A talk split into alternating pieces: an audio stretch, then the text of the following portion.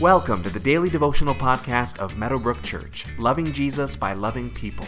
For more information about who we are, find us online at www.meadowbrook.ca.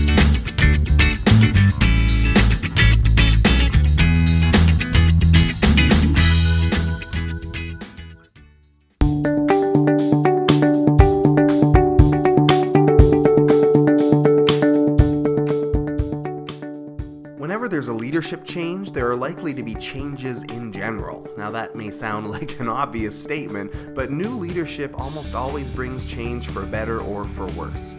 As we continue with Paul's story, there has been a leadership change. He has spent much time imprisoned by the Roman governor Felix, but now Felix has left office. A new governor named Festus is on the scene, and in one way or another, that is bound to lead to changes. Acts chapter 25, verses 1 through 12 continues.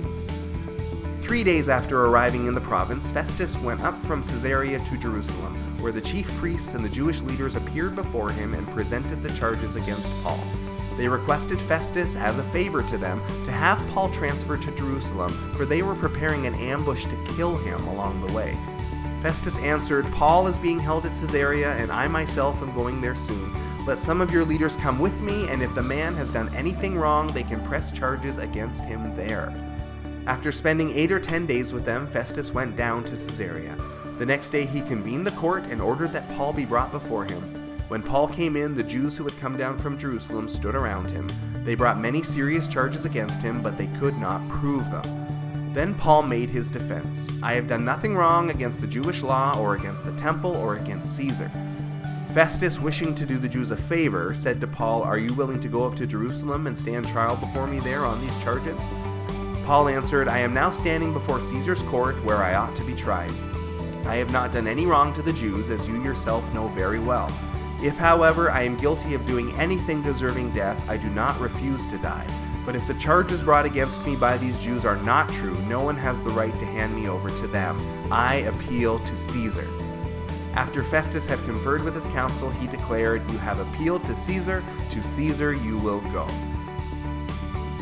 At this time in history, at least in the eyes of the Jewish people and the Christians, the Romans are the enemy, and they were very corrupt and very violent towards the people of God. In spite of this, at least theoretically, you can see throughout Acts that they do have a strong sense of law and order.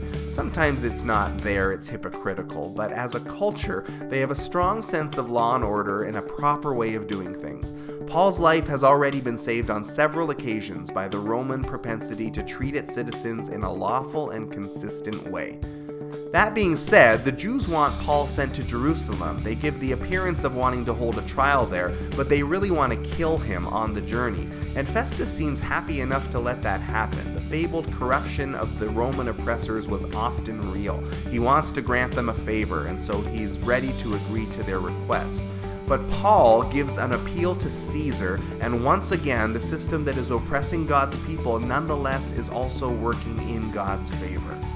Just as it's a right in many modern democracies to have a fair trial in front of impartial judges and juries, the ancient Romans also had legal rights that needed to be followed.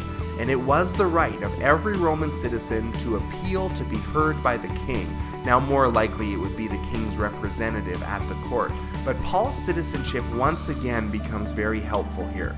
And Paul actually provides a good solution for Festus, who doesn't need to punish Paul himself, who is a Roman citizen and an innocent man. Festus also doesn't need to be the bad guy with the Jews, so he doesn't need to decide anything about Paul himself. Festus passes the buck to Caesar, and Paul is sent to Rome just as the Lord said would happen. His plans are coming to pass. Today, reflect on how the hand of the Lord has been on Paul throughout this last part of the story, as he's been saved from the Jerusalem mob and testifying before Roman governors, and now heads to Rome in fulfillment of the word of the Lord. Where do you see God at work? How has God brought it about? And what does it mean for your own spiritual walk?